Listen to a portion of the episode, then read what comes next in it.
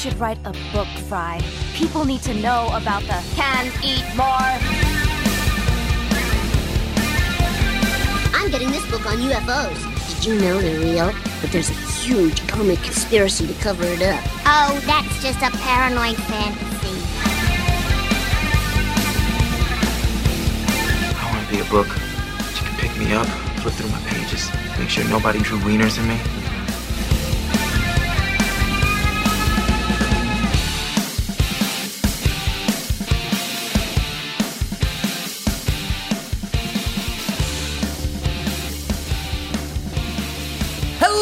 And welcome to the Not Your Grandmother's Book Club podcast, where we read them so you don't have to, because we have such sights to show you. My name is Kevin, and I'm joined as always by my co-host Benedict, who has just been indicted for his crimes against culinary society. Benedict, how do you feel about fruit snacks? As in like dried fruit or like like fruit No, roll-ups? by the thing that is implicated when I say the word fruit snacks. So like a fruit roll up like type eh, thing. Sh- sure. If you're gonna fight me on it, if you're gonna fucking fight I'm me not, I'm not gonna fight. I just said sorry. Sorry, do you mean dehydrated fruits? Oh yes, I love a banana chip. Yes, indeed. yeah, dehydrated. Mm, dehydrated mango. lovely. Yes, I buy it Whole, Whole Foods by the pound. You don't buy that by the pound. That's ridiculous. That would be so much mango. Hey, they got it in the You section. By the ounce. Be on the toilet for a week. uh, not great. I feel not great about them. I will say. No, Not like a Welch's uh, fruit snack or. Uh, Uh, so my, I, I, I, I'm not sure if one would count this as a fruit snack or just a candy, but like I like a Haribo gummy bear. you know, that's straddling the line between. It is, yeah. It's in the gray snack. zone between fruit snack and candy. I think once you get to gummy worm, you're no longer in fruit snack Interesting, territory. but fruit snack, uh, but yeah, gummy bears have like specific fruit flavors that are written on the back of the packet. That's true, but I feel like fruit snacks are usually less chewy. They're more like More malleable. gushy. They fall apart a little bit more. You know, I'm thinking of gushers. Yeah, We're thinking yeah. of gushers. That's what I'm Yeah, talking yeah. about. Okay, we I've all never, remember gu- I, I've gushers never were great back in the day. Never had one of those. They probably are still inside of my gut, tearing me up from the inside. But I ate so many gushers when I was younger. okay. Good to Just, know. just great So I'm gu- guessing you feel good about them. I feel great about it. I feel great about fruit snacks. Cool. Anyways, Benedict, you probably know what it is we do here on this program. Uh, but some folks, those who have never had a fruit snack, uh, they might, they might not know what we do here. Now, them I would say, this is the show where we go deep, deep, deep, deep to plumb the depths of right-wing thought by reviewing a chapter from work in conservative nonfiction, and in between, taking a look at other examples of the right doing their best to make America hate again. Start us off, Benedict. Do you have a hot take for us this week? Uh, yes, I do. Uh, and it is that I. Uh, let me think how to put this. Let me think how to come up with one on the fly. I I am con- no no I'm concerned. Benedict, how long have we been doing the show? I, no, no. How I long knew- have we been I, no, doing no, the show? I'm, I'm listen. I'm trying to put this in a way that will achieve maximum humor. Okay. And my concern is that I am concerned that you've seen Parks and Rec. Yes. I'm concerned that I am on the path to potentially becoming a Jeremy Jamm type character, in the sense that I am hitting my enjoying Asian culture, East Asian culture, and food phase way too late in Look, life. you could just tell us that you just bought several kimonos off of I, Amazon. I you could tell skipped us that, phase in college, which is where I feel like Americans go through that phase or enter that phase Uh-huh, at least. uh-huh. But Now I'm you're- you're entering it British as man, I yeah. as I enter my thirties. Look, we don't have as many East Asian immigrants in the UK, so I wasn't as exposed to the culture as some people. And now I'm here cooking with putting soy sauce in everything. Oh, it's delicious. Grinding Szechuan pepper on top of everything. Watching K dramas on Netflix. Here I fucking am. You know, it's fine. I've accepted it. I'm just concerned. I'm well. The good thing is I can't grow hair like him, so that's at least something. This is this is what we'll say, kids. Everything, everywhere, all at once. Not even once.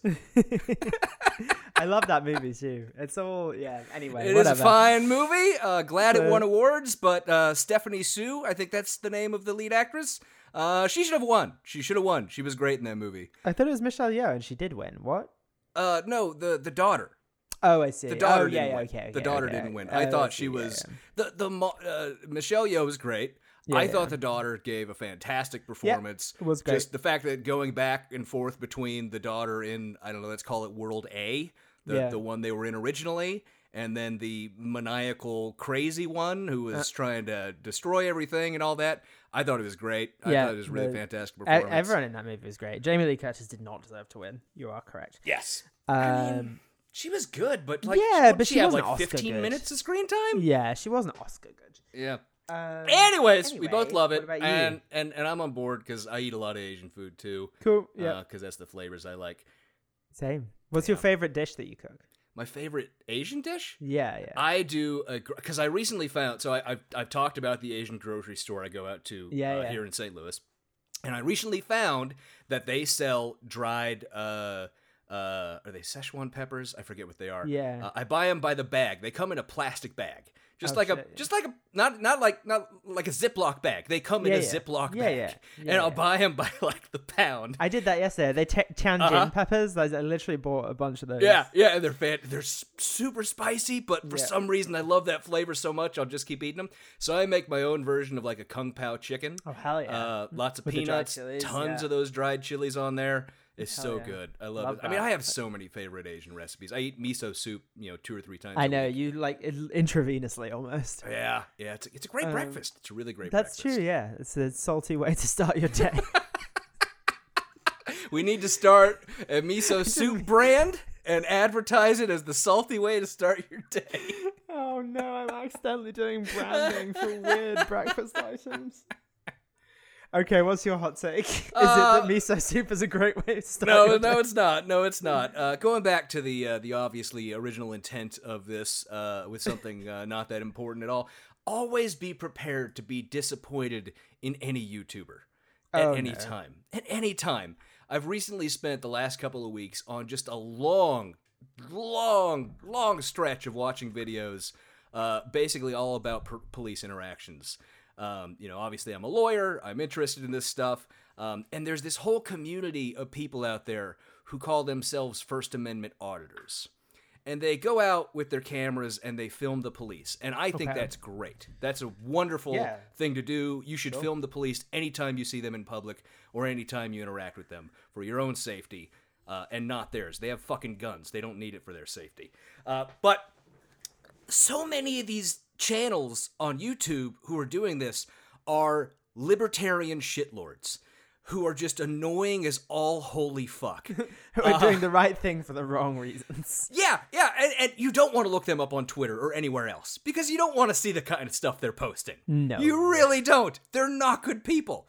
But there was one channel I was watching for a while. It was called Lackluster, and it's this dude, and he s- seemed all right at the beginning, and then he goes, and then you know I was watching like all the way back from when he started, and then it's just like you know Trump starts bubbling in there, and anti-feminism and all this stuff, uh, and it just turns out to be a shitbag. I found one channel that I think is really good. It's called Audit the Audit. Um, I did look them up on Twitter to see that they are right wing shitlords, but their channel is great. It's really great in that they honestly cover police interactions. They do basic analysis of the law that, as a lawyer, I can tell you is actually like passing grade for a second year law student. Uh, they So do worse than ChatGPT is what they do a good job at that. Um, and they obviously they're against the police, so I can I can align with them on those points and enjoy the content. Um, and and get all of my uh, cravings for all these police interaction videos that I need. But uh, like I said, a lot of them are right ring, ring shitlords. So uh, what I'm saying is we need a leftist uh, police uh, interaction YouTube we need leftist everything, dude. Like There probably is one I'm not aware of. It's just that the algorithm the always drives yeah. me to right wing shit because of what I watch, just doing research for this show. Well, or and because of the how the algorithm works. Yeah, exactly, exactly. Anyways, Benedict, let's move it along. What's on your bookshelf this week? Uh, it is Garden of Evening Mist, which is a novel, um, and yeah, I haven't actually started reading it yet, but it is Ev- my next everything you ever suggest sounds like the name of a mid to late 2000s emo pop punk band. That's because my personality is that of a mid to late 2000s emo pop punk band. Oh, actually, no, fuck At least you my, recognize my, it. My bookshelf this week is Paramore's new album, who came out back after a, after a hiatus. You should have. Uh, I should have known you would have. We've Have you- talked about who, uh, what the terrible youth you were. I was, yeah, I was an emo kid. Um, I have no shame in that, by the way. I Still think- wear a lot of black. Still wear a lot of black. Yeah. Um, all my hair fell out, so I can't headbang anymore in the same with the same intensity. Um, but yeah, no, listen to Paramore's new album. That's actually my bookshelf, and also read the Indonesian post World War II historical fiction novel that I mentioned. But also listen to Paramore's new album. It's much easier to get through. There you go. Okay, please support me on that, folks. Don't make Kevin bully me. Like, come come with some Paramore love. I'll always You believe. know? I know that's true. What about you? What's your Uh, bookshelf? my bookshelf this week uh, is actually uh, a series of Hmm. video games uh, that I've recently started replaying. We should Uh, just rename this fucking segment because it's never the Borderlands series, the Borderlands alright, series, those are great games. I mean, they're just nonsense. They're out there. It's wacky. It's wild. Uh, and it's just so much fun to play. Um, and they were on sale on Steam recently, so I bought them all. Um, I have not yet played Tiny Tina's Wonderlands, uh, which uh, I am excited for because it's supposedly like a, uh, D&D RPG mix-up type thing going there. So I'm excited for that. Haven't gotten to it yet, but I love the Borderlands franchise. I just think it's so much fun. Uh, so you should all go check it out if you haven't already. But on to housekeeping this week. Remember to rate and review us on the iTunes. Follow us on the social medias at NYGBC Pod on Twitter and at NYGBC Ben. Uh, uh, uh, updates only uh, only one this week, uh, and that is, which should be apparent to anyone who keeps track, that the next chapter of the Great Reset that we'll be doing is the final chapter of the Great Reset. Uh, So send your sad. Rex. we are we are very sad to see it go. Um, We're gonna do Ted Cruz's book when it comes out, right? God. the- that that is a oh God. Uh, the title of it, the fact that he did he put what was it he put in the title? Was it cultural Marxism that he just put in the title? How to defeat cultural Marxism. Yeah, the, the fact that I he's think. just going for straight up protocols of the elders of Zion level shit. Yeah. Unwoke. Um, how to defeat cultural Marxism in America. Yeah, makes it a little bit irresistible, but it doesn't come out till around November. Uh, because I think he thinks he's gonna run for president again. Yeah. Isn't that fun? Uh, so we do need, we would like some help of the listeners in coming up with what our next book will be uh, for the summer. I think we Please stop be able to sending us Ben done over the Shapiro's horny book. We don't want to read Ben Shapiro's horny The- novel. yeah, the pro. Look, we're thinking about doing. Actually, we book. would. It's just Robert Evans already did that one. Right, so- right. The, the Behind the Bastards obviously did uh, Ben Shapiro's terrible novel. It feels like you know we don't want to. We do our own thing over here. We don't like to copy what other people have done. Kind of. Obviously, I love Knowledge Fight, so we did an Alex Jones book, but you know they didn't cover the book on their show, or at least they haven't yet. So it felt right for us, being a book show, to go ahead and do it. Uh, but we are looking for a fiction book. I think it's time for us to do a palate cleanser, as Benedict has called it. Um, so if anyone has suggestions for terrible right wing fiction books that you think would be good for us to cover on the show, let me know. Obviously, we have two weeks, three weeks, four weeks, I guess, uh, until we actually need to have it and be ready to go. So uh, we have a that amount of time for people, I guess, to go read some shitty right wing books and tell um, me what ju- they think to, would be good. Just, just to say, we won't do that chapter by chapter like we do these ones. We'll do it. We'll we'll do it like we did the MAGA Hat romance and do like hundred pages it, a it would be hard to do like a fiction book that has eight page chapters or you know sometimes you have those two page chapters or something it'd be hard to do that week by week if we were yeah, gonna do it yeah. that But way. we'll do like hundred pages at a time, so it'll take us like three or four weeks. So send us whatever you want, and we'll uh, we'll figure it out. but obviously i've considered like the brad thor books Yeah, or, which we um, might still do. I forget the guy who wrote the mitch rapp books I, I i've done this a bunch of times on the show where i can't remember his name and then i look it up These but all sounds like sound like euphemisms for genitalia. like, I'm Probably- probably like are. just yeah. prob- I- i'm sure these people all have nicknames for them because they're that kind of dude Brad but, uh, is a hundred. Send us your percent the name of that recommendations on Twitter or uh, over on Patreon, wherever you want to, and uh, we will make the decision in the upcoming weeks. And we look forward to whatever torture is ahead. If you us. send it on Patreon, it gets counted as two votes. because our patrons matter more. But Benedict, we have one new inductee into the Spooky World New World Order bleh, this week, and that is, of course, our newest patron, Cal Hart Flood. You are now Hmm. part of our. New World Spooky World Order. Yeah. Uh, he's uh, cousin of the. Uh, uh, uh, I wanted to say Fucking Steely nailed Dan. that joke. uh, N- cousin of the Stevie Ray Vaughan song uh, "Texas Flood." That's that's who that is. That was really worth fucking up that much over the first iteration of the joke. We really. I like to come up with fake Yeah, relatives you for all of our Cool. patrons. It's a thing. Uh, but if you would like to join the Spooky World New World Order, of course, you can tweet or post about the show on social media, recommending it to others. Send me a screenshot or tag us in it. Leave us a five star review wherever you can. Drop me a screenshot to let me know. Make a donation to a worthwhile charity. Become a patron, or just get my attention with something good. And with all that out of the way, Benedict. I'm not a witch. But that aside, why don't we move on? I decided I'm just going to start doing random drops Yeah, after you we finish with that little portion because I never get to play them often enough. So I'm going to pick them at random. Uh, we will move on to our Alex Jones clip of the week. I couldn't find one that really tied into this week's chapter because it's a bunch of gobbledygook. Uh, but I just found one of Mm. Alex being really normal. gross. Yeah, I just found one of Alex being really gross. So I figured, why not? Let's take a look at that one. And, but they intend on making the world so hellish in the build up to 2030 that Is the they the normal just- they? Uh, the they is the globalists, but I Yeah, think we know Yeah, that we you know- have to yeah. ask Alex who they are, Yeah. and he Yeah. doesn't answer. wink, wink when they release That's That's perfect timing from Alex. Yeah, that's good. it just makes me laugh. It's the race specific bioweapons, starting with Africa, that are going to wipe that continent absolutely out. Okay. By the way, he has a white cup that he just took a nice big gulp from. nice. Mm, That's big gulp. whiskey. Whiskey in the jar. You know, given some revelations about Alex's drinking habits, I would not be surprised. But I don't know if you heard it there. He's talking about race specific bioweapons. Yes. which are not a thing. No. Uh, that's possible be- because actual science and genetics. But but sure, let's let's play along. And you'll be under such invasion from the refugees of the economic warfare in Africa that you will quietly, while you're playing cards with your buddies, say, well, it had to be done.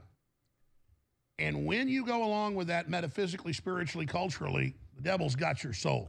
So Alex doesn't So want to bomb all of Africa. That's good. Uh, does he? I don't Not? know. It's it, sou- it sounds like he thinks we're going to be tricked into bombing Africa because we're fed up of refugees. Mm, give this clip about thirty more Okay. seconds. All right. don't like the big giant African hordes being brainwashed against us and the left programming brown people to hate white people. It's all part of a plan, folks. Mm, yes. It's all part of a very sophisticated plan. And I don't just study history, I don't just study the New World Order. He doesn't even I have study the Holy history. Spirit. Doesn't mean I'm a perfect vessel, far from it, but I, I do have deep connection to God. And God tells me Okay. Full stop. When anyone says that, you should run. You Yeah. should just run. That's true. And if I take part in wiping out the brown people, the black people, that I will be cut off from God. We're supposed to lift each other up. Now, that doesn't mean when a gang of racist, foaming at the mouth black people come to rape, rob, or kill you, which is just, it's out of control right now, that you don't defend yourself and kill every person you need to to protect your family if they're attacking you. That's The problem with that statement, let me just tell you the Yeah, problem okay. with that statement. wow, statement. would you manage to find one problem with that statement? is that Alex has trained his audience to think of everything as an attack on them. Yeah. Everything. Everything. Fluoride in your water is an attack on you. Brown people moving in down the street, attack on you. Potential attack, yeah.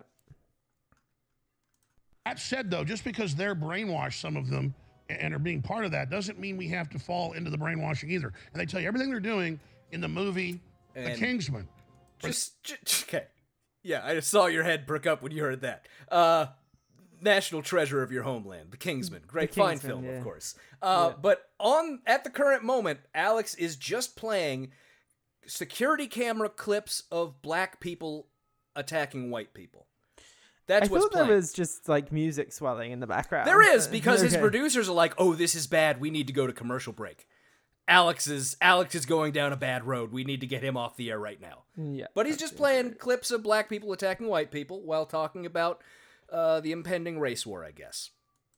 where they send out the program through the cell phones and cell phone towers, to make everybody start killing each other. That's what Klaus Schwab talks about the angrier world. This is part of a plan. And so He's the getting the people that have Oscars- succumbed to this Oscars have succumbed over- to it over time through mind treatment. control. Doesn't make him any less dangerous. We'll be right back. I, I don't know what that that music clip is, but I know I've heard it before. It It's- sounds like Benny Hill in a minor key.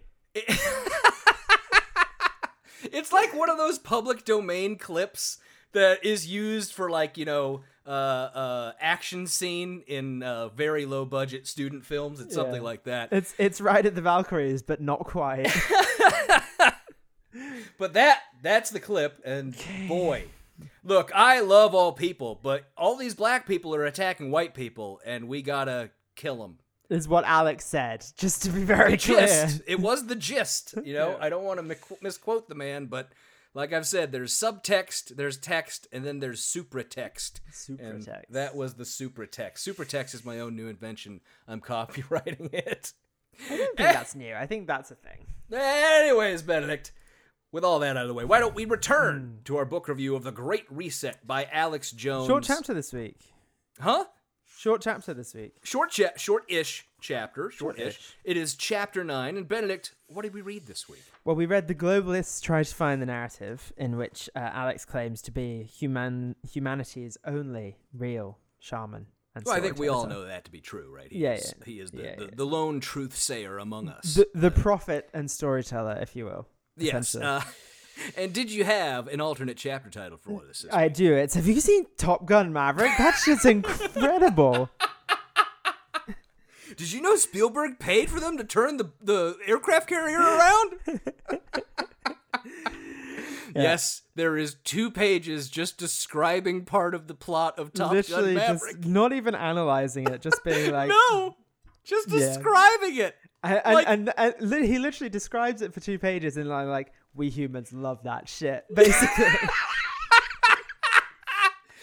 In the level of detail well maybe not quite but the le- almost the level of detail on those uh, movies where they have someone describing it for the visually impaired yeah, just like it's it's like you know, have you seen The Emperor's New Groove? uh yes You know, at the Gr- beginning fine where he like fine pauses film. pauses the movie and is like, "This is how we got here," and he's like doing circles and like, "That's me, no, that's me," and like it's like that. That's what Alex does. Look, Kronk is the only thing that matters about that movie that's we all know a good, yeah. That's Kronk is the call. greatest Yeah. uh but anyways Benedict, as you said uh, this chapter is titled the globalists try to find the narrative and Wait, it did you have a did you have an alternate chapter? oh i didn't give it oh uh, it's alex's bad book report Oh, Uh, yeah, I, yeah, a little bit lazy this week. I don't think that's- he'd call that the chapter though. I don't think Eh. he'd write the chapter. eh, he didn't write the book, so you know. Yeah, uh, he begins quote. Schwab and his Davos buddies keep trying to come up with a storyline that motivates people more than the classical idea that individuals struggle to lead a virtuous life, and in that effort, society is benefited. It seems as if they believe their failure to move people is because they just haven't come up with that magical myth that the idiots will blindly follow. That's funny because Alex thinks he has that magical Yes! message that idiots will blindly follow. So. Well, is he wrong? He sort of No. does. He sort of does. He continues Schwab first tried to pitch the Fourth Industrial Revolution, but it didn't catch fire. When that failed, he released the book Shaping the Future. So he just goes through the books that Schwab has done. That's all it is. He just goes through and says, ah, nobody cared about any of these books that Schwab wrote. And I say, yeah, nobody cared about any of those okay, books. l- hold on. I just, I actually, I keep meaning to do this, and I'm going to do it live while Mm-hmm. we talk about it. Um, so his books have bad reviews on Goodreads, but I presume that's because of Alex Jones. Uh, Possible. So yeah, they also in- wouldn't the- suspect many people actually read them. That's it's one of those things like- like even with Alex being mad about them, they only have like hundreds of reviews. Which Yeah. like, who's that other guy he hates? You all know Yuval Noah Harari. You all know. Well, there's a lot of guys he hates, but Yeah, you no, have to be more that- specific. But yes, you all know. Har- Unlike you all know Harari, uh, Klaus Schwab's books didn't get many actual reads. You all know Harari. Uh, obviously, his book was a, a massive bestseller. yeah. Yeah. I just want to see how many how many reviews that has. Okay, so that has forty nine thousand reviews, just for Yeah. context. Quite a bit. Yeah. But that's that's just what happens when a billionaire has someone ghostwrite a book for them. Like, y- do you really think? Okay, I will say. Let me just step out for a moment. The books written by people like, you know, Mark Benioff, who we're going to talk about in a moment, um, those do get lots of people reading them because of Mark the existence. Benioff's book. Well, because of the existence of Instagram hustle bros who think that if they read the book by the big CEO, they'll be able to pick up on some secret because they don't realize that the secret is screwing over everyone to get to where you are. Like that's it's just like there are people who do buy these books by high-powered CEOs and people uh, because they think that it's gonna give them the what they need to finally make that uh, you know golf cart uh, customization company of theirs get off the ground level and make that billion dollars they think they're gonna get someday. That's right? it. You're right. Uh, could work if you're in Florida, but maybe not anywhere else. But so, anyways, he says, continuing, skipping down a little ways, quote, maybe instead of being so provocative, he wanted to try oh, hold on. You skipped, you skipped his only good line of the chapter. Really? I thought there were a couple good lines this chapter. Well, okay, the, this first bit of the chapter, anyway, uh, where he says, uh, when that failed, he released the book "Sleeping, uh, Shaping the Future of the Fourth Industrial Re- Revolution." Maybe because, like a tourist in a foreign country, he believes that if he just speaks slowly and loudly, he can get the locals to understand Okay. him. That's Okay, good here's the thing, though. I know that Alex goes to Mexico on vacation Oh, for regularly. sure, yeah, yeah. And I know that Alex speaks slowly and loudly, hoping that people understand. por him. favor. Dos margaritas, por favor. Uh, but anyways, skipping down to where I Moving on. was and Sorry. continuing. Maybe instead of being so provocative, he wanted to try for an exceptionally boring title. So his next effort, published in January 2021, was Stakeholder Capitalism, a global economy that works for progress, people, and the planet. And then he tells us that's what we're going to be talking about the rest of this chapter, and that's where my heart sank because I knew that was just going to be the most boring thing imaginable. And, and boy, wasn't I right. yeah. So he So, starts. Can, can I just say, Yeah. here's the thing with this. This is actually a thing that's catching on. So stakeholder capitalism is is basically the idea that Oh, yeah. um, you are as a company are responsible to more than just your stock and bondholders and owners of the company. Mm-hmm. You are responsible to the the totality of society that the actions of your company affect yes. with the point being that we should try and create an equitable and a lot of it's corporate jargon corporate Right. Like A lot of know, it's a- there. There are few circumstances in where it is actually put in in a real world. Like the REI guy is Yeah. probably like the one example no, of where the, pa- the, Patago- the Patagonia uh. Patagonia. Yeah, that's yeah. right. That's right. Patagonia is probably the, the Uh, one place. And see, what's even the actually, fucking point? Because you don't even remember which fucking Sorry. clothing apparel store it is. Um, no, but okay, so REI always- sells Patagonia. My Oh. confusion was warranted. Fair enough. All I was going to say is this is something that um, there's something called the Business Roundtable, um, which is like the business leaders in the US, and they adopted this as a thing in like 2019. They were like, we should do more to build up our communities, and it, we shouldn't be profits shouldn't be the only motivation, which is a step forward. Like even the fact that they're saying that is a good thing. Yeah. It- Oh, whether def- they it act on it is is another thing, but like you know, anyway, It's definitely good that those impulses are there, It- and that in it's some cases that they feel the need to pretend they believe that Right. at least. And in some cases, it does produce some material benefits, right? Yeah. It's not ideal. It's not Don't best trust situation, capital ever, though. but it's also not a concept that Klaus Schwab came up with. But no, that's no. It's just something that he's pushing. right. That's but that's what Alex would seem to have us believe from this chapter because he doesn't bother to dive into the ideas of stakeholder capitalism at all. I think he did that a little bit earlier in this book. Where he got mad when stakeholders came up and just started calling it fascism and whatever, all that nonsense. Big business uh, plus government equals fascism. Right, right. But so you're right. I agree with you. I think it, it's good that these ideas are out there in the business world because we're we're not look look my fellow leftists here. Um, we're, we're not going to have a revolutionary overflow overthrow of the capitalist system. Uh, certainly not anytime soon. So we do have to work within the system to try and create a better world in any ways that we can. Um, Having said so- that, don't trust capital. Absolutely. Uh, but so he starts off with the the not even the what like blurbs. He starts off with blurbs from the beginning of Klaus Schwab's newest book. They're yeah, they're mini reviews. That's They are. And let me just tell you right at the outset that uh, this is one of the books of Klaus Schwab's that is not available free online as a PDF. So I was not able to go read the entire thing because I was not about to give him fifteen fucking dollars uh, for one episode of this podcast for me to be able to read and fact check Alex. Nope, So that seems right. the extent of my fact checking ability on this one was the look inside that's available on Amazon, which is, you know, I don't know, Limited. 25, Yeah. 30 pages or something that they give you. It wouldn't Um, surprise me if that's also what Alex read. To be fair. Well, you know, you just killed my next joke Sorry. because I was about to say most of what you get is the preface. and luckily, Alex seems to have mostly dwelled on the preface to this book. Uh, he gets very bored after about 10 or 15 pages, I think, and he doesn't want to go much longer than that. But it does include uh, these blurbs by these, these individuals at the beginning of the book. The one we're going to talk about right here is from Mark Benioff uh, CEO of Salesforce, who we've talked about before. And the quote that he gave was, quote, 50 years ago, Klaus Schwab first proposed his theory that businesses are not only responsible to their shareholders, but also to all their stakeholders. That was not an idea Klaus Schwab proposed. There were people in society saying that. Klaus Schwab was just a big, a big name with a lot of money repeating it uh, but also to their stakeholders. With a global economic system generating deep divisions and inequalities, Klaus renews his call for a form of capitalism that works for everyone and where businesses don't just take from society, but truly give back and have a positive impact. Stakeholder capitalism is an urgent call to action.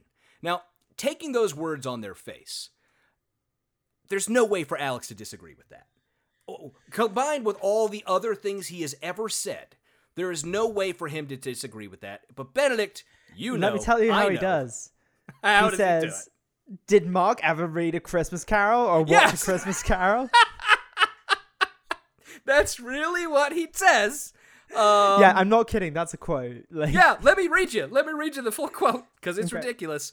Mark Benioff would have you believe that before Klaus Schwab, nobody had ever raised the idea that businesses should be concerned with humanity. Hey, I share that gripe with Alex because Mark Benioff gave all that credit to Klaus Schwab for an idea he didn't come up with. But he continues What kind of childhood did Benioff have? Pr- probably a very wealthy one, if I mm-hmm. had to guess. Did his parents never allow him to watch one of the many film adaptations of A Christmas Carol around the holidays? Has he never seen the ghost of Jacob Marley scream at Ebenezer Scrooge that instead of being a good man of business, mankind was my business? Has Mark Benioff never heard of charity? that's not what this is. That's that's all.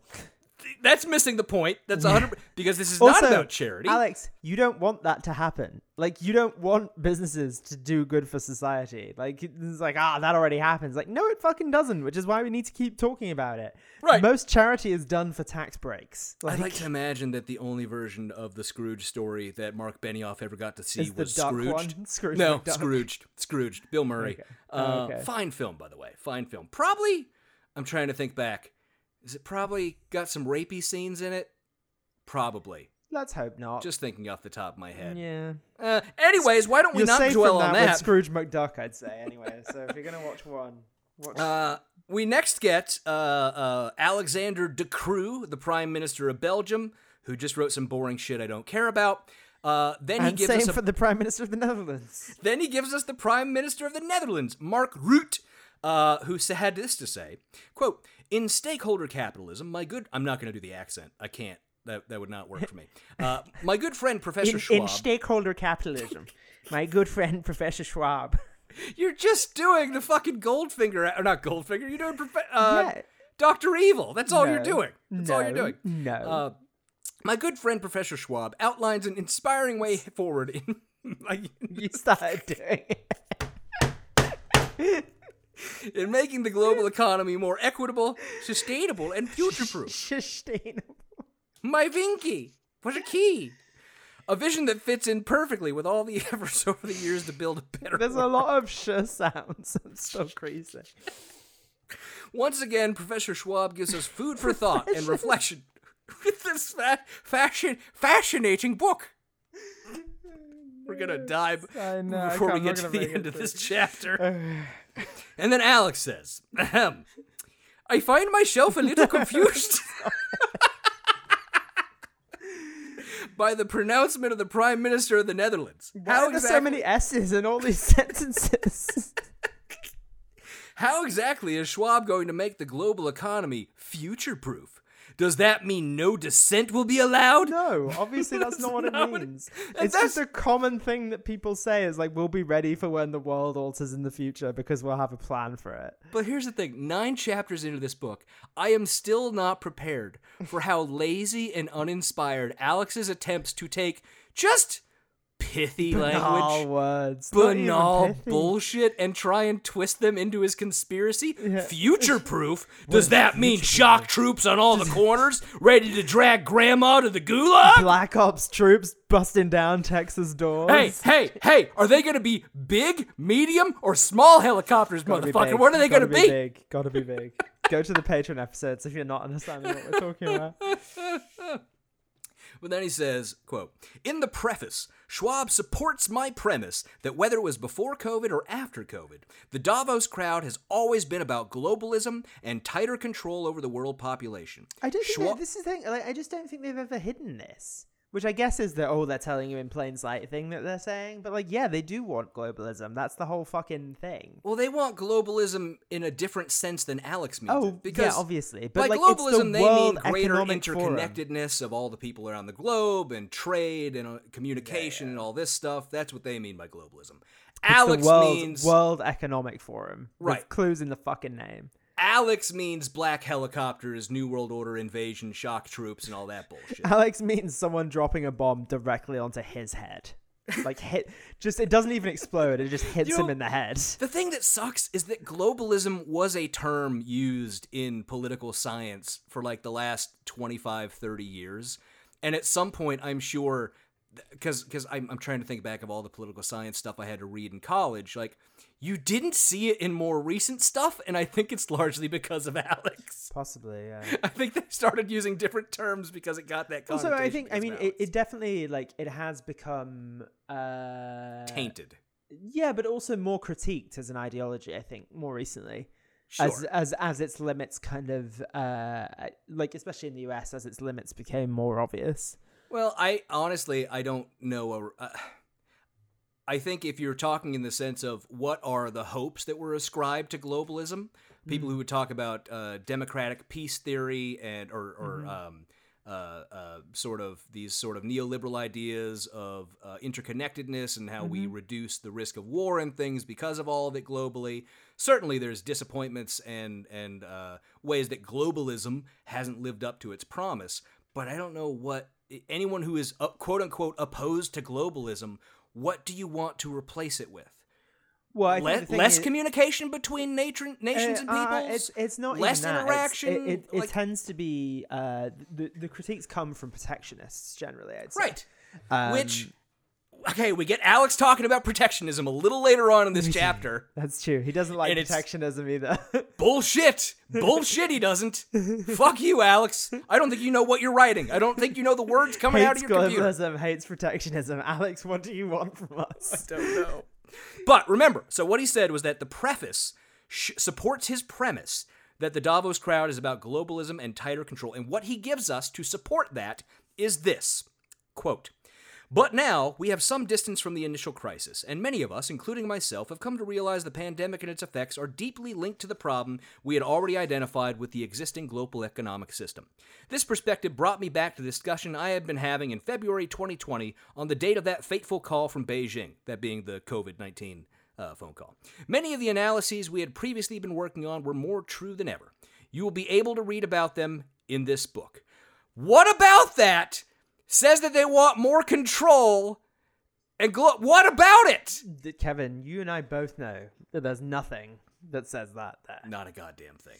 Not a goddamn thing at all. Also, So- okay, the the other thing that is funny is that Yeah. he criticizes Schwab there for saying, "Don't you just love the intellectual openness of your typical globalist?" He might as well have written, "I thought I was right before the pandemic, but now I know I'm even more right," which is a what Alex does All the all time. the time. I thought, uh, look, 10 years ago, I was saying that the globalists are going to come in and they're going to take your babies and they're going to inject them with saline. And, it saline, if you don't know, that's what fluoride's made from. I thought it then, I know it now. It's truer Yeah. than ever. So first of all, that's what Alex does. Second of all, it's what every public intellectual does. Mm-hmm. It's hey, this latest event proves that my theory that's barely related is correct. like literally every person that speaks in public for a living has redu- reduces every event, not literally. 99% of people before I get the pedants on me, Mm-hmm. 99% of people will just spin the latest thing into why they were right all along. That's all it is because everyone's trying to maintain relevance in this ephemeral world. Yep. Anyway, that's why I I, have was no right comment about. you're just correct. no, that's it. But so Alex goes on, and he's really mad now about the fact that Schwab talked about the Chinese Communist Party, and he wasn't oh, just okay. writing. Can you read an me the bit? critique. Can you read me the bit that he says is unfailing praise, please? Yes. Well, oh, do you just love my voice so much? That's I why you want me to read it? Fine, I guess I will. uh, I adore it, Kevin. Alex you know. says, quote, but all those governments, they're just good and pure, like fresh rainwater from the sky. And would it be a Klaus Schwab book without unfailing praise for the brutality of the Chinese Communist Party? Okay, so I would like the specific recollection as people hear the words you're about to say that Mm-hmm. not only is this unfailing praise for China, this is unfailing praise specifically for the brutality of the Chinese Communist Party. See if you can find it's it's quite subtle.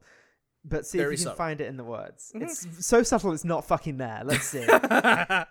and this is the quote from Schwab's book, where eh, eh, I will tell you from the preface, uh, where it says, "quote."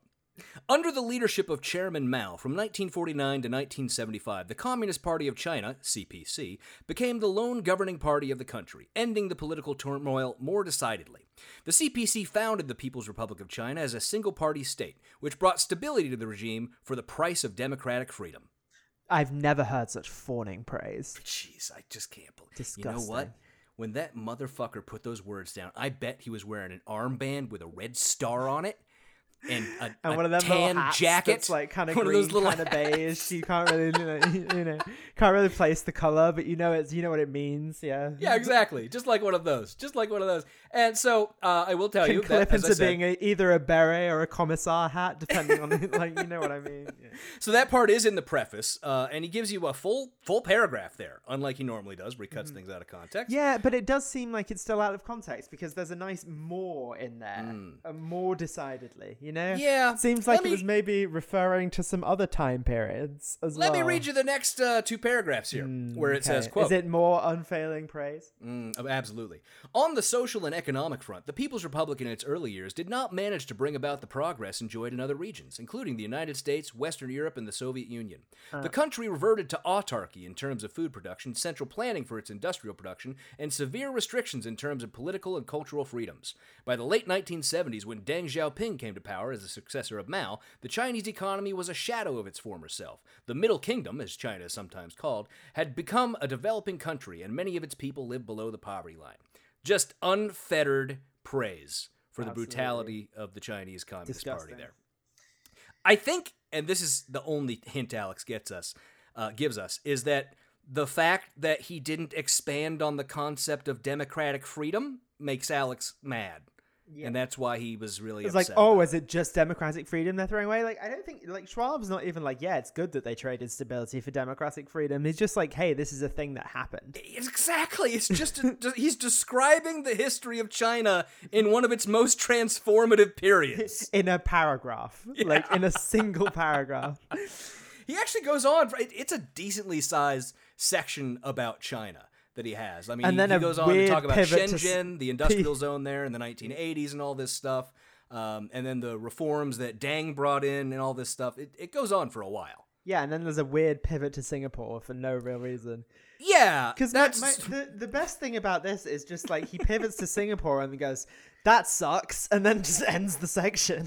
Yeah, we'll talk about this for a second here, right? Okay, so the next the next quote he has from Schwab is about Deng Xiaoping visiting Singapore in 78 and the to try and kickstart the uh, le- learn lessons to kickstart the Chinese economy. Right, and you know the Deng's big uh, thing he brought to China was called the Beijing Spring, or I think that's just what we call it outside of China.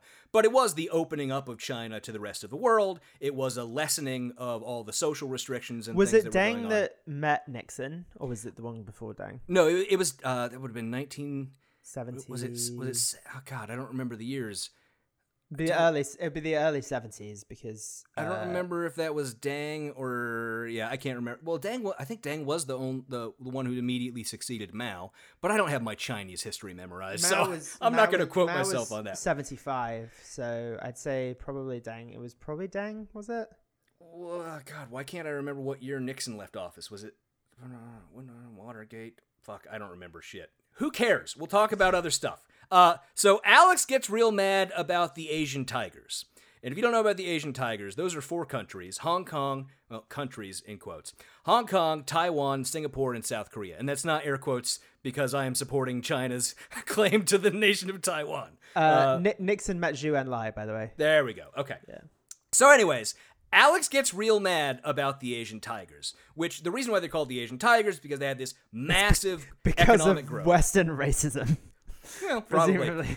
They had this massive growth in the 70s and 80s, and they've actually had, you know, their their GDPs have continued to uh, increase to this day. Um, Alex claims that the Asian tigers are one-party totalitarian governments and remain at this writing. That is what he says. South Korea would like a word. South Korea would like a word. That was what I was about to point out. South Korea would very much like a word. Uh, uh, you know, just just got to point that out there. Also, uh, you know, there there's we can talk about Taiwan and Singapore. Taiwan and Singapore, both largely one-party countries, But do uh, have elections. Like, that do have democratic elections. I would argue about the freeness of Singapore's democratic elections in particular, um, just because of the the amount of the stranglehold that the ruling party in uh, Singapore has. Uh, the the People's Action Party, the PAP. Uh, there's really only one workable opposition party, which is the Workers' Party in Singapore. Uh, I I spent a lot of time in college studying Singaporean politics, and I found it very fascinating. Yeah, Taiwan, on the other hand, has had basically two parties exchanging power since about the year 2000.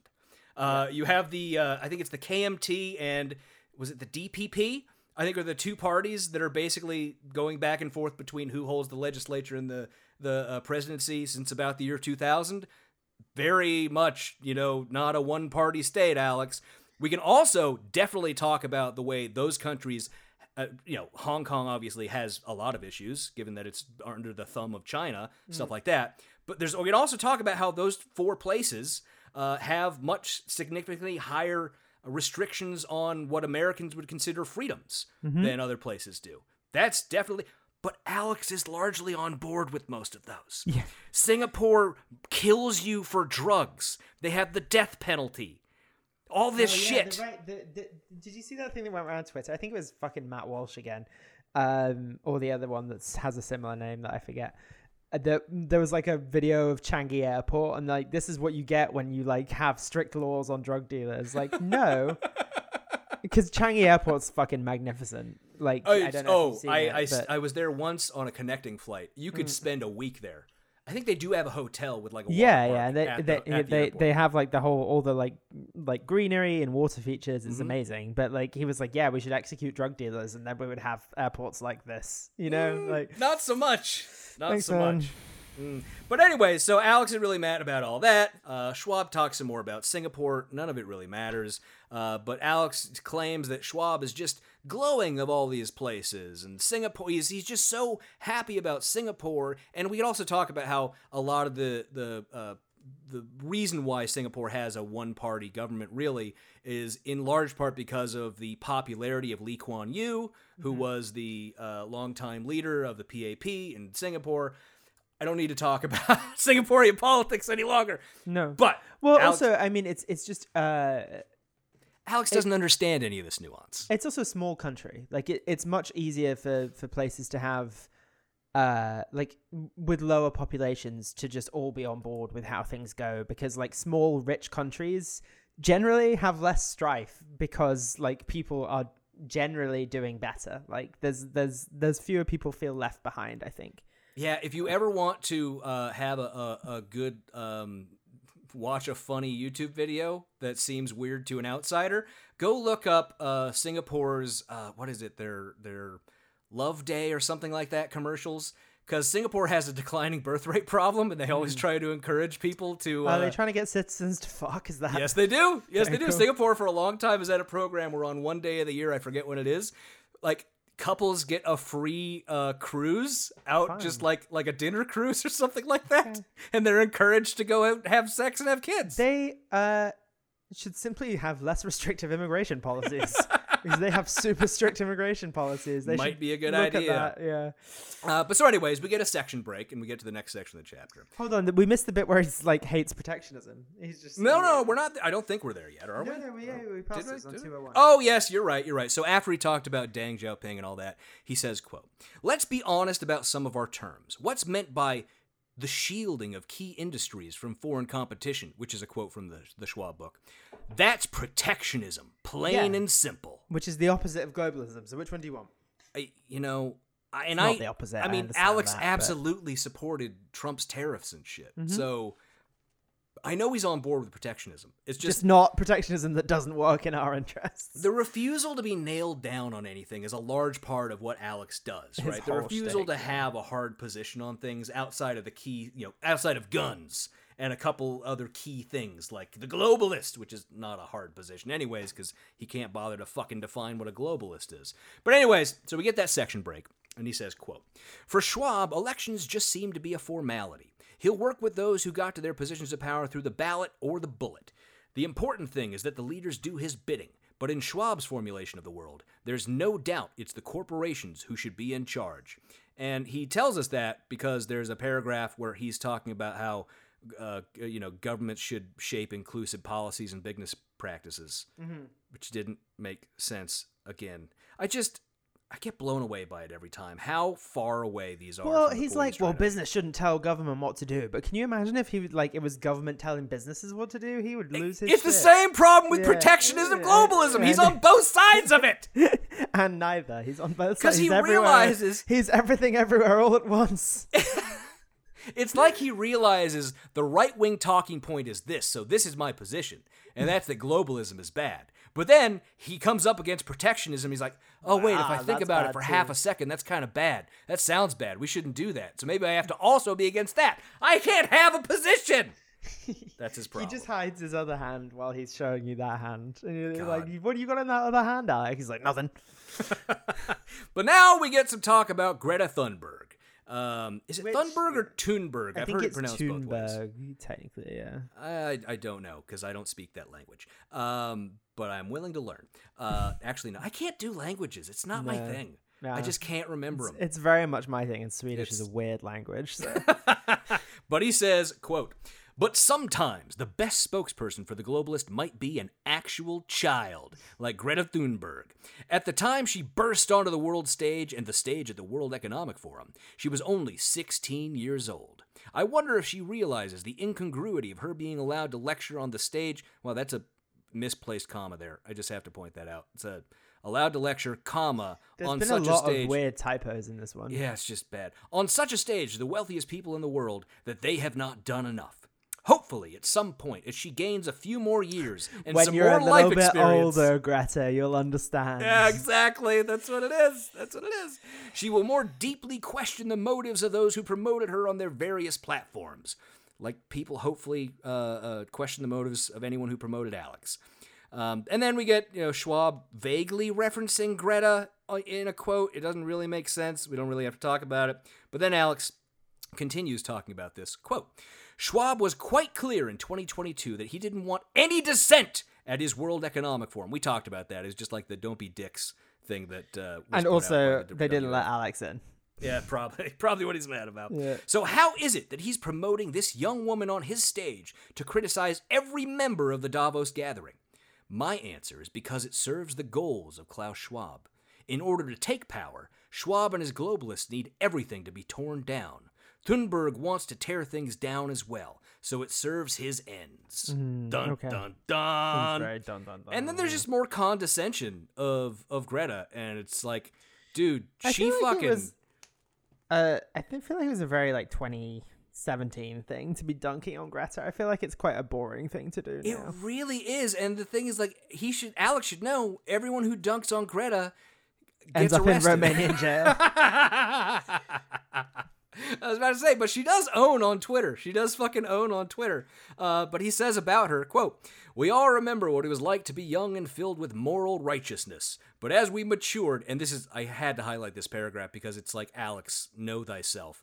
But as we matured, we started to have a greater understanding of the complexity of the world. We came to understand that the best decisions are not made from a place of panic, but from calm, rational consideration, like telling people to shoot those black hordes after taking a nice swig out of your big white cup, as Alex did earlier. It's just, it's just really gross, man. It's just, I, I, I don't know why, but the condescension to Greta is just really gross to me in this chapter. Just bothered me for reasons I don't know. It's just like, mm-hmm. Alex, you have the mind of a child. You have no place to be talking down to someone for being under the age of 18. Go fuck yourself. Yeah. So there's this paragraph from Schwab where he talks about a couple of ideas, right? So I'll just read you what those ide- ideas are. First, a government should value the contributions everyone makes to society, provide equal opportunities to all, and curb any excessive inequalities as they arise. Second, it should act as an arbiter and regulator for companies operating in the free market. And third, as guardian of future generations, it should put a stop to activities that degrade the environment. Now, mm-hmm. you already mentioned that earlier Alex was mad that gov- that uh, corporations were going to be telling the government what to do. Now, as you predicted, he's mad that government is telling corporations what to do. Uh, so yeah, that's it's the whole bullshit. Oh, government should just protect the rights of individuals, and then everyone will prosper. Yeah, I mean that's what that's what they always. It's always the pseudo libertarian thing. This But does it- lead into my favorite line actually of the chapter. Oh, I is know it I the bad analogy?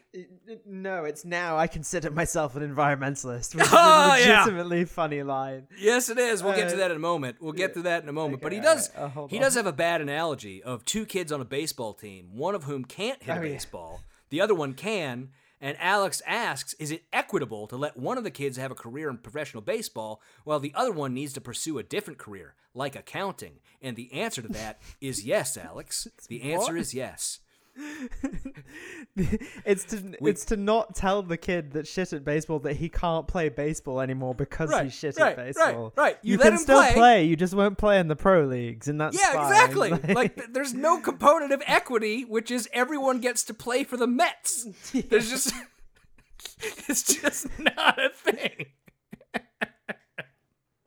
Um and then Alex, oh, he got us. He got us with some pedantry when he's going over that uh, government should value uh, the contributions everybody makes to society. He asks, "Does that include drug dealers, murderers, war profiteers, and child molesters?" Ooh, you got us, Alex. yeah, yeah, you got yeah. us. You- I you- guess you- everybody doesn't mean it's- everybody. It's that drill tweet of like you do not by any means have to hand it to them. going back on a previous, going recanting my previous tweet. Do not- Hashtag not, every everybody. Yeah. Uh, but then he has this weird thing. He says, in Schwab's formulation, the government, at this point, no doubt stacked with globalists, will act as an arbiter and regulator for companies operating on the free market. Do you see how the government has just usurped the role of the justice system in Schwab's plan? No. What does Alex think the justice system Uh, is? well, clearly he knows better now that he's Does- been through it. Does he think that the justice system exists separate from government? Mm-hmm. Because that would be incorrect.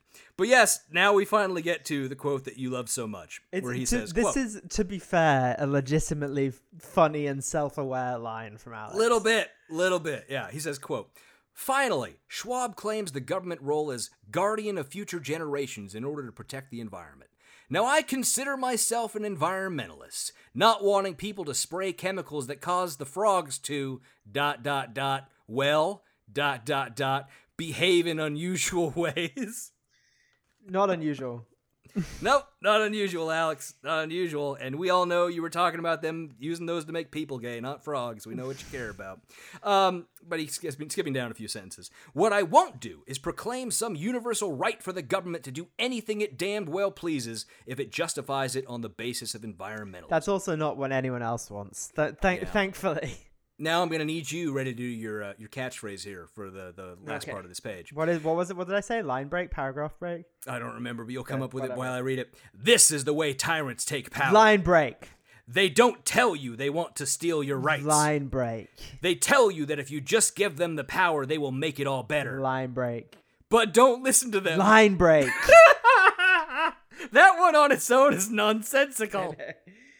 Making the world a better place, whatever you believe that to be, is your job. Period. End of sentence. There we go. Wow. Just A lot of we we breaks. find ways to have fun, don't we? We do. find yeah. ways to have I fun hope, here. I hope the audience is, is also enjoying it. So Alex talks about why he is still optimistic about uh, defeating the globalists, uh, and it's because he thinks he's a great storyteller. That is it. That's literally it. Kevin is not joking. He is the hero with a thousand faces. Uh huh. And and the globalists, they're bad storytellers. And Which Alex may be true. might might be true, could be not the best novelist. They're no Stephen Kings. Uh, but Alex says he never stops to consider the fun- the consider the fundamental lie at the heart of his narrative. The lie is that the individual cannot be trusted to make their own decisions. It's a lie they'll never be able to sell, no matter how many experts they got to tell you that you can't be trusted with the choices for your life, and none of you know what the next sentence is going to be. None of you can fucking guess what the next sentence You is might gonna be able to because of my alternate chapter title. Mm, but Maybe. He continues. Recently, Hollywood was rocked by the unexpected success of a movie that few expected to be so wildly popular, other Sorry, than everyone, other the, than the sequel everyone. to internationally beloved Yeah. Gun Nobody knew that was going to be so that popular. people have been clamoring for for fucking years. Y- You know how every Tom Cruise movie tops the charts every single time it comes out, even if it's total shit because it's Tom fucking Cruise? Nobody knew this movie was going to be a success. He continues. With the star movie review. The star was recreating a role that he'd first plays 35 years earlier. It dealt with genuine military heroism, and there was nothing remotely woke about it. I am speaking, of course, of Tom Cruise's movie Top Gun Maverick, in which he portrays Pete Maverick Mitchell. Great. No notes. 100%. It's Also, so perfect. We were talking about this before we came on air, but the fact that he like has this huge love in for someone who's actually part of a global conspiracy to make people weird in ah. Tom Cruise and Scientology. Where's your wife, David? very funny. Where's your wife, Very buddy? Funny. Where are you, buddy? I don't think Yeah. anyone's seen David Miscavige for a while. Is it Miscavige or Miscavige? I always pronounce Who it gives a fuck? He's a Well- goddamn cult leader. I don't care if I mispronounce his name. But so yes, the next two pages are Literally Alex, two pages.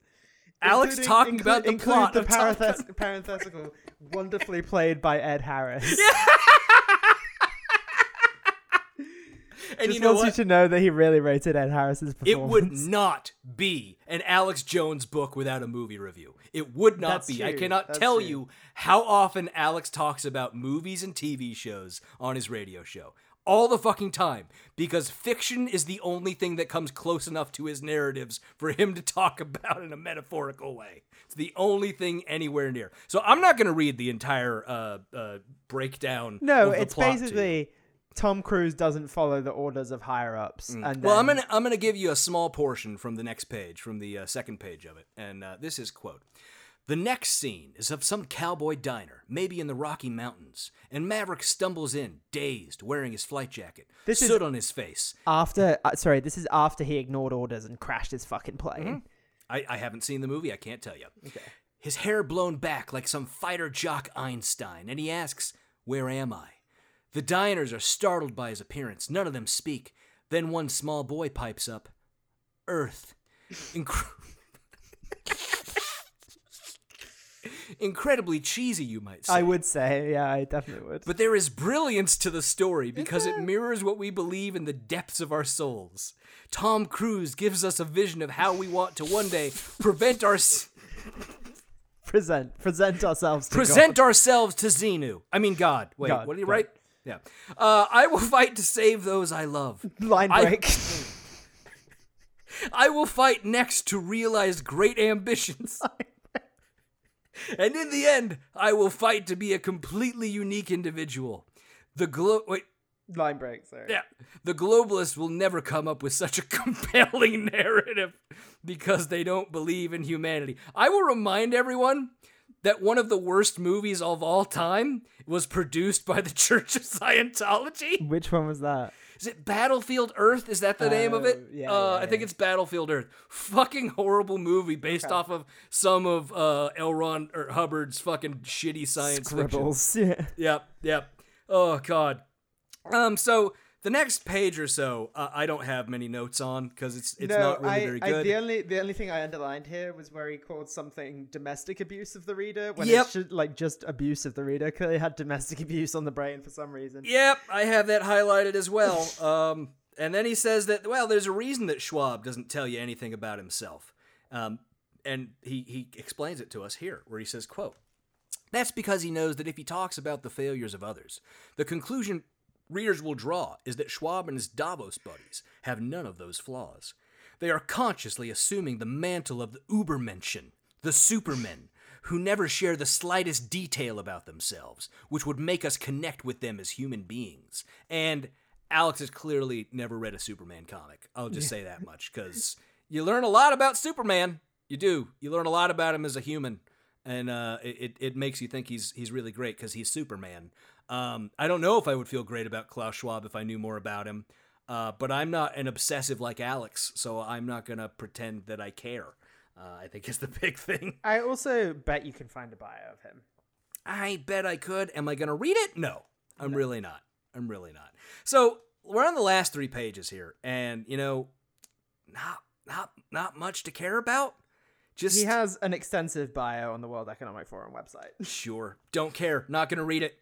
Not to read it. Don't care about the guy. Not, he's what 95 fucking years old. He's got like a six months left. I don't care. It's not to matter. Well, from his bio, he was. Uh, I can tell you tell you when he was born. Definitely. Uh, hold on. He was born in 1938. Cool. He's so old. he was he was born in Nazi Germany, which sucks for him. Sucks for him. Suck. Is he Jewish? Uh, don't know. Good question.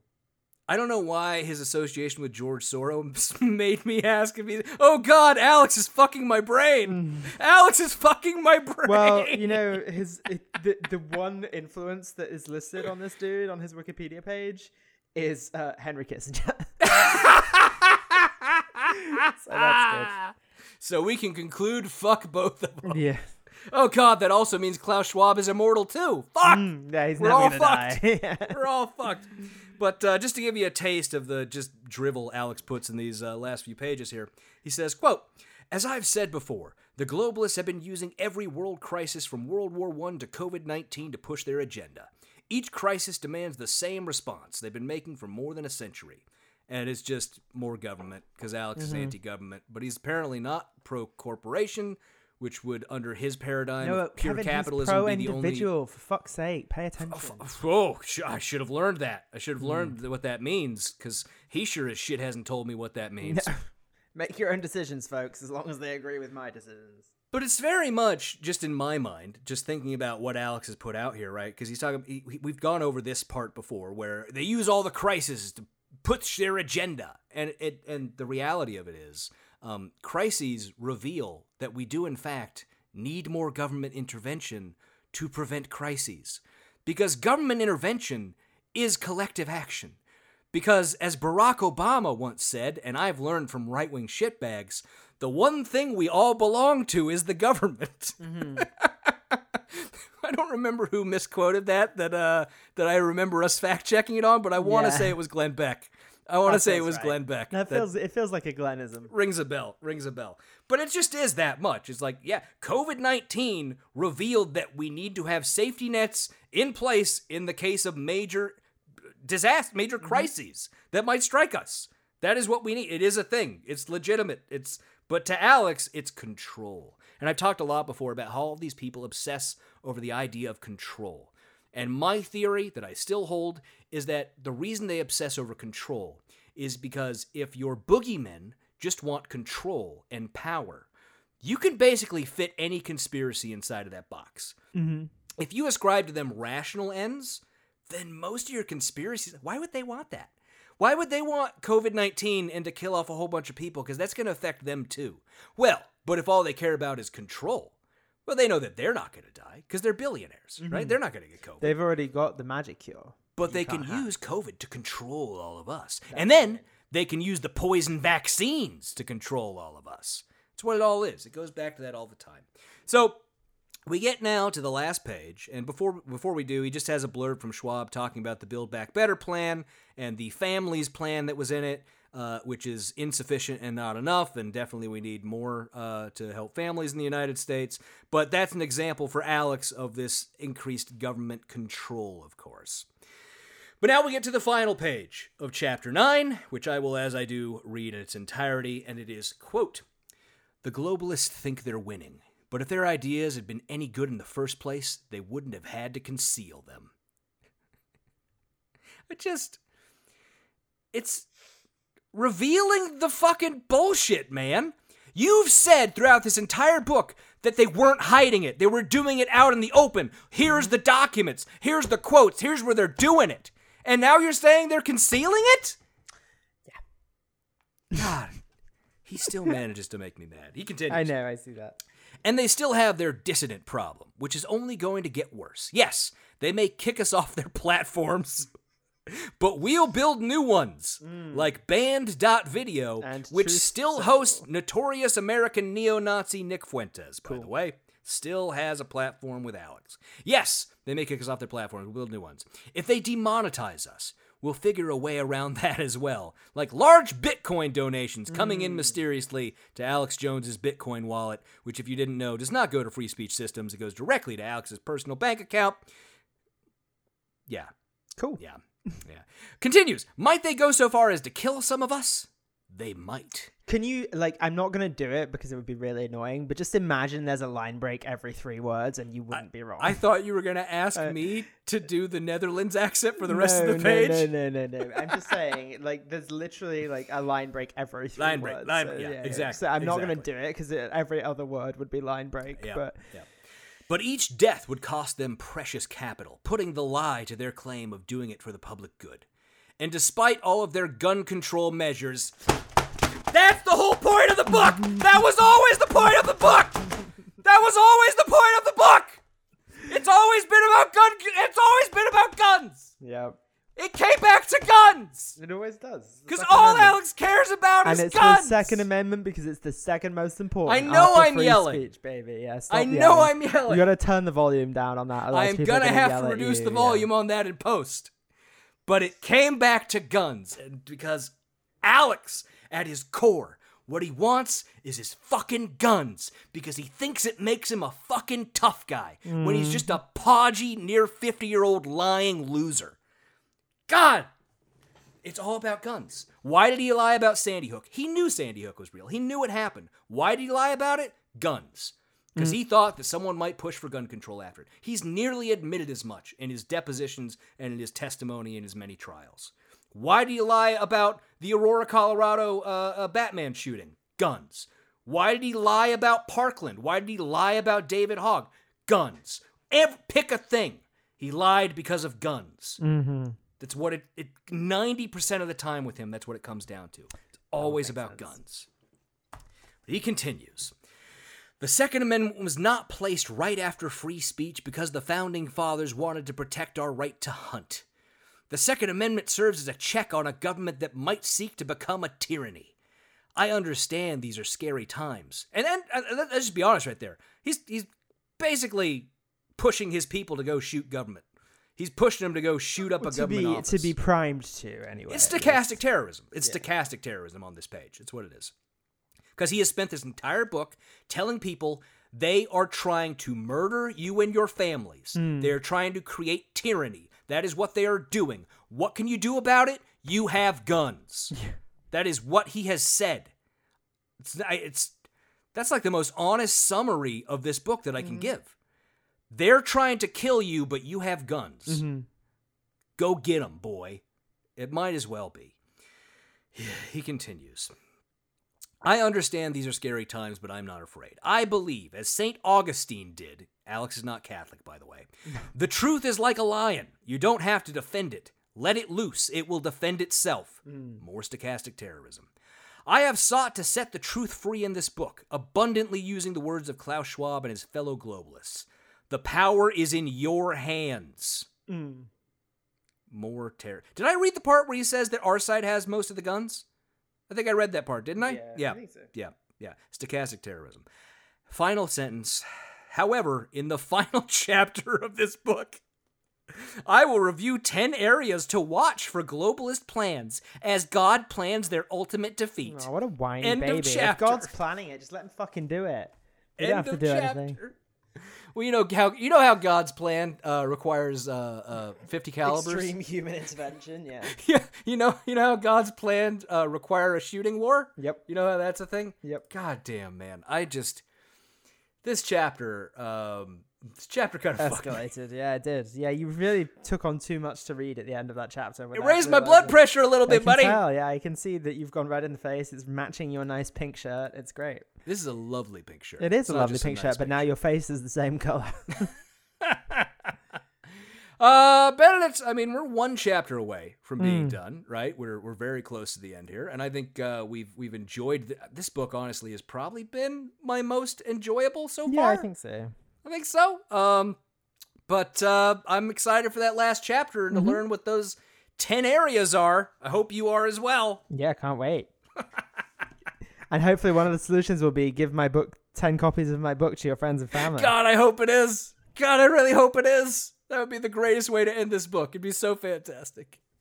But thank you all for listening. We hope you enjoyed the show. Remember, if you just can't get enough of us, you can go over to patreon.com forward slash NYGBC and become a patron for as little as $1 an episode for patron only episodes, shout outs on the show, early releases of our episodes, and more. As, al- as always, we have to give a shout out to our wonderful and amazing patrons. I love, I love it when Jordan yells out, Thank you very much! Little flick. Hey, Benedict, what's your bright spot? Not today. Not today, Jesus. Black Weasel, Sadie's Sister Wednesday, Karen Dackler. Join us next week when our guest will be Sam Bankman Fried. Henry Louis King Jr. Sarah I Wolf. lied. My my bright spot at the moment is that changing guest every week. Sorry, carry on. Aaron Burke, Megan A. Dooley, Gloria Scott, Clifton Stuckey, Pause, A Restless Native, A Baby, Wah, Veronica Forker, Melissa C., George Saulnier, Stefan, Sharkbelly, Utah Outcast, Brent Lee, Dave Barwick, Chris Palmer, Bad Bible Stitches, Mockingbird Nation, Baka, Benjamin Carlisle, Dexter, Allison, Megan Ruth, Glaurung the Deceiver, Big Easy Blasphemy, Jay Reynolds, Stephen and Cindy Dimmick, Taru Takanen, and Balls Watterson. Thank you all as always for being our patron. That's it for this week's show. Till next time, it was always about guns. Goodbye. Goodbye.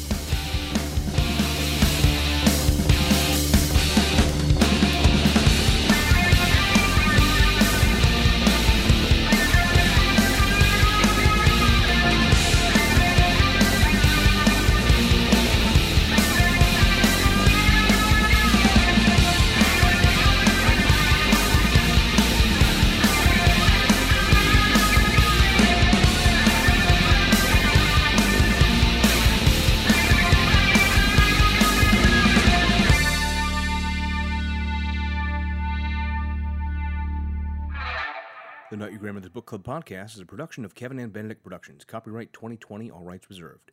Music for this podcast is by Silverman Sound Studios. Find out more at silvermansound.com.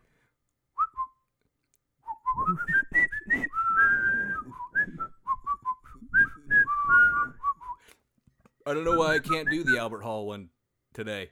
I don't know why I can't whistle that. Has only got one ball. Shouldn't it be he's only got one bollocks? It doesn't. It's not the Albert Hollocks though, unfortunately. That's going in the outro.